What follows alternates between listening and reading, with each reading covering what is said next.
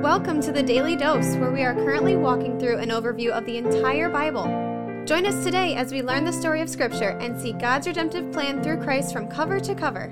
Let's listen to Matt Reisetter, Director of Christian Crusaders and the Cedar Falls Bible Conference. Today we're going to be Luke chapter 15, verses 11 through 24. This is the first part of the parable of the prodigal son. The parable of the prodigal son is the third of three lost parables in Luke chapter 15. It's also called the parable of the lost son. We've talked about the parable of the lost coin in the previous devotion and the parable of the lost sheep in the devotion before that. And here we're getting a glimpse of God's heart toward those who are lost and who come to repentance and are found. In today's devotion, we're going to focus on the younger son. Tomorrow, we'll focus on the older son. Verse 11. And he said, There was a man who had two sons, and the younger of them said to his father, Father, give me my share of the property that is coming to me. And he divided his property between them. Not many days later, the younger son gathered all he had and took a journey into a far country. So, this is a very popular parable. If you've been around the Christian faith long at all, you've probably heard it preached on many, many times. And so, there's not much new that I'm going to be able to bring to this sermon that many of you haven't heard before. But just to touch on a couple things that we see so far in this parable. One is the audacity of this young son to ask his father for his inheritance before his father dies. The audacity of that is enormous. But rather than his father dressing him down, telling him how inappropriate that was, he says, okay, if that's what you want, then here it is. And it reminds me of a principle that we learn about in Romans. We haven't covered this yet because we haven't been to Romans yet, where God gives people over to their depravity. You want to trade the truth of God for a lie? It talks about in Romans 1. Okay, go ahead. You see a little bit of that reflected in this text. In addition to that, it says, Not many days later, the son gathered all he had and took a journey into a far country. This is to symbolize that just as the young son's heart is far from his father's heart, he's physically far from his father. He's a long ways away, in more ways than one. Continuing, and there he squandered his property in reckless living. And when he had spent everything, a severe famine arose in that country and he began to be in need. So he went and hired himself out to one of the citizens of that country who sent him into his fields to feed pigs. And he was longing to be fed with the pods that the pigs ate, and no one gave him anything. So to Jesus' audience, there's nothing nastier than pigs. Not only was this guy in desperation sent out to feed pigs, but he longed to eat what the pigs eat. I mean, this is like uncleanness heaped on top of uncleanness. This young son is far from his father. He's lost. He's an insult and disrespectful to his dad. He has egregiously violated his father in many, many ways. Verse 17 But when he came to himself, he said, How many of my father's hired servants have more than enough bread, but I perish here with hunger? I will arise and go to my father, and I will say to him, Father, I have sinned against heaven and before you. I am no longer worthy to be called your son. Treat me as one of your hired servants. It's interesting that despite how lost and out of bounds this guy is, he does understand one thing very important for us to understand as well, and that is that when we sin at all, the most violated victim of our sin is God Himself. I've sinned against heaven and before you. Verse 20 And he arose and came to his father, but while he was still a long way off, his father saw him and felt compassion and ran and embraced him and kissed him. And the son said to him, Father, I've sinned against heaven and before you. I'm no longer worthy to be called your son. Do you remember that we just heard that sentence? It said that he thought he would say this to his father, and then he went and said said this to his father. In other words, Luke repeats, The Father, I have sinned against heaven and before you, and I'm not worthy to be called your son. And one of the reasons Luke repeats this is because this is a very significant part of the text. This young man is repenting, he's acknowledging the error of his ways, he's admitting his sin, he's humbling himself before his father. And Luke repeats that because even though this is a parable, this is a fictional story that Jesus is using to throw alongside and help illuminate truth. Luke wants us to understand that we need to have the same same posture ourselves before our Father because we have greatly sinned against our Father. Verse 22 But the Father said to his servants, Bring quickly the best robe and put it on him, and put a ring on his hand and shoes on his feet, and bring the fattened calf and kill it, and let us eat and celebrate. For this my son was dead and is alive again. He was lost and is found. And they began to celebrate. I love that Jesus tells his servants to bring his best robe and put it on him, and that Luke records that. The robe is great imagery that aligns with the gospel gospel because those of us who put our faith and trust in Christ, we get the best robe to put on as well. And that robe is the righteousness of Christ, the perfection that Jesus lived that we can't live, which is a requirement to be in relationship with God. And even though we can't muster up the righteousness required to be in relationship with God, He provides it for us in the person of Jesus. We're clothed in His righteousness, Scripture says, by faith, just as this younger son was clothed in his father's best robe. As we've mentioned before in the last couple lost parables of Luke chapter 15, it is critical, Christian, first and foremost, for you and I to view ourselves as being not that different from the younger son. We have greatly disrespected and dishonored and sinned against our Father God. Eh, maybe you didn't murder anyone or rob a bank or spend your college years drunk having sex with somebody who wasn't your spouse. Maybe you have a pretty good church attendance record and know a lot about the Bible, but the fact is, regardless of the specifics of your immorality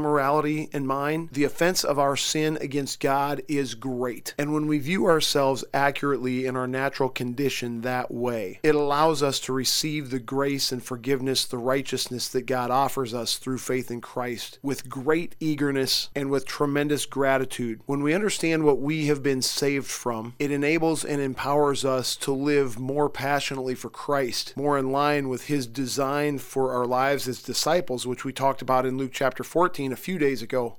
We're going to talk about the older brother tomorrow. And there are going to be some connections that we as Christians can apply to ourselves from the older brother as well. But if we don't first see ourselves as the younger brother, then we'll never fully receive what our Father offers us through faith in Christ, and we'll never fully live appropriately in response to what He's given us. Come back tomorrow for more. Thanks for tuning in, and have a great day. This is The Daily Dose, a podcast of Christian Crusaders Radio and Internet Ministry. Please subscribe on Apple, Google, or Spotify podcasts or download the free Christian Crusaders app and share with a friend. Also, prayerfully consider supporting our ministry at ChristianCrusaders.org, where you can find our weekly 30 minute radio broadcast airing on stations around the world since 1936, and where you can listen to our Conversations podcast featuring inspiring interviews with interesting Christians. Special thanks to our 2022 Daily Dose sponsor, The Family Leader. God designed three social institutions the family, the church, and government. At The Family Leader, they are bringing all three together honoring God and blessing our neighbors. Learn how and join them at thefamilyleader.com. We also want to highlight another special ministry partner, the Cedar Falls Bible Conference. Check out conference videos and schedule of events online at cedarfallsbibleconference.com and mark your calendars for Saturday, July 29th through Saturday, August 5th, 2023 for the 102nd annual Cedar Falls Bible Conference. Thank you for listening and may God richly bless you.